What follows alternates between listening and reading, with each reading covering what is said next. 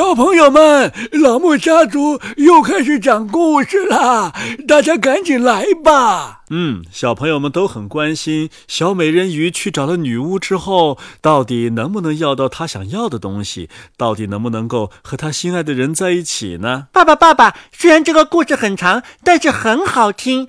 我们今天还是把时间留给大家听故事吧。嗯，好的。听完故事之后，你可要答应我们，马上上床睡觉哦。好的，一言为定。那我们就开始吧。小美人鱼，安徒生，第五集。接着，他来到了树林中一片又大又潮湿的地方。又肥又长的水蛇翻上覆下，露出了它们的浅黄色肚腹。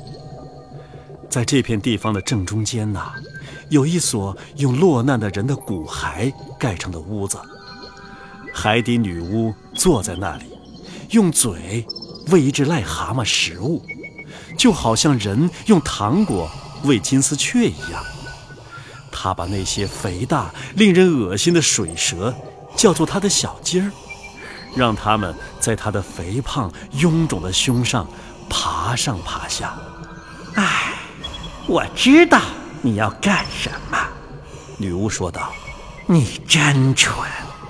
不过，我可以满足你的愿望，因为它会给你带来不幸的，我的可爱的公主。你想去掉你的鱼尾巴？换上两条支柱，像人那样走路，好让那位年轻王子迷恋上你，你好得到他和永生的灵魂。哈哈哈！女巫大笑着，声音难听极了。癞蛤蟆和水蛇都掉到地上，摔得翻了过来。你来的正是时候。女巫说道：“等到明天早晨，太阳一出来，我就帮不了你了。你得再等一年以后了。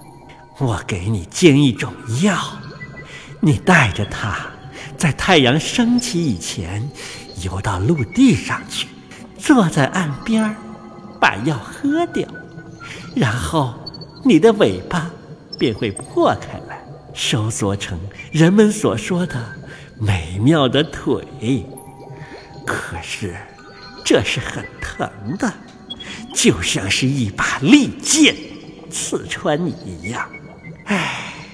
所有看见你的人都会说你是他们所见过的最美丽的人。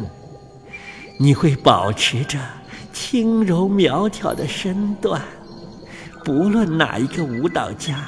也不能跳得像你那么轻盈，但是你每走一步，都像是踩在利刃上一般，血会流出来。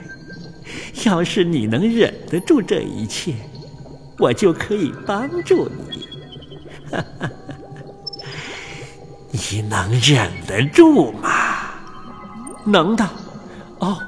能的，小人鱼坚定地说道，心想着王子，想着能获得一颗永生的灵魂。啊！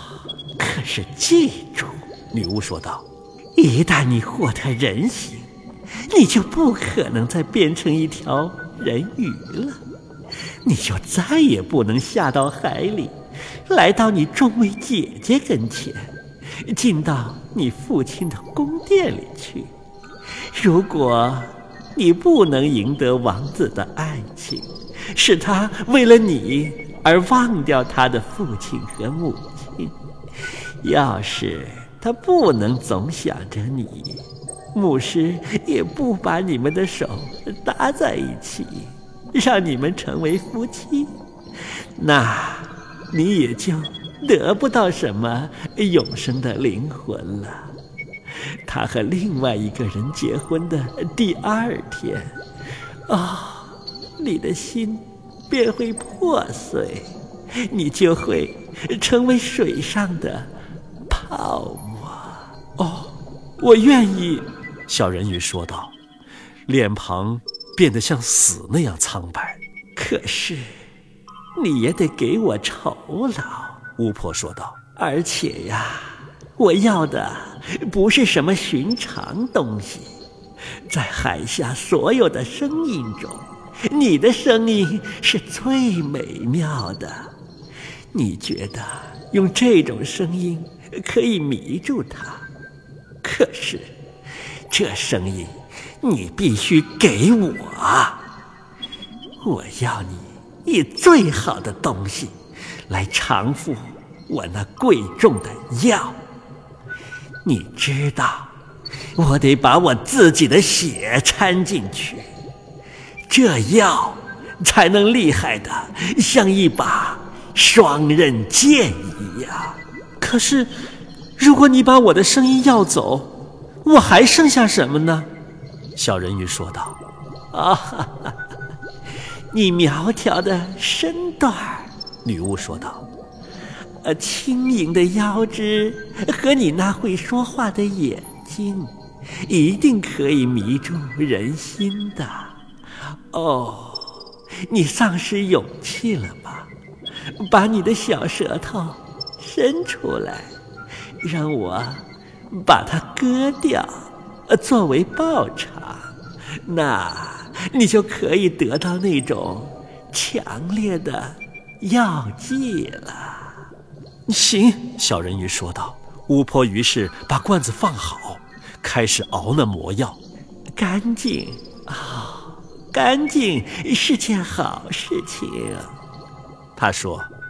于是他把蛇捆成一团，用它把罐子擦了擦，接着他便抓破了自己的胸脯，让黑血滴进罐子里，冒出的奇形怪状的气，看起来怪吓人的。女巫不断往里面添加一些新的东西，药剂沸腾的时候，就像是鳄鱼哭一样。最后。药剂熬好了，看上去就像是最清澈的水。哦，好了，巫婆说道，割下了小人鱼的舌头。现在，它哑了，既不能唱，也不能说话了。在你穿过树林回去的路上。万一章鱼树抓住你的话，巫婆说道：“你只要朝他们撒一滴这种药剂，他们的胳膊和指头便会断成千百截的。”但是，小人鱼不需要。章鱼树一看见他手中拿着的像一闪一闪的星星似的亮晶晶的药剂，都惧怕万分的缩了回去。这样，他便很快的穿过树林、泥沼和湍急的漩涡。他可以看见他父亲的宫殿了，宽大的跳舞厅里面的灯火已经熄灭，他们显然都已经睡了。但是，他不敢进去找他们。现在，他哑了，他愿意永远离开他们。他的心痛苦的完全破碎了。他悄悄地走进花园，从他众位姐姐的花坛上割摘了一朵花。他用手指给王宫送去了一个又一个的吻。于是。便穿过深蓝色的海水，升了上去。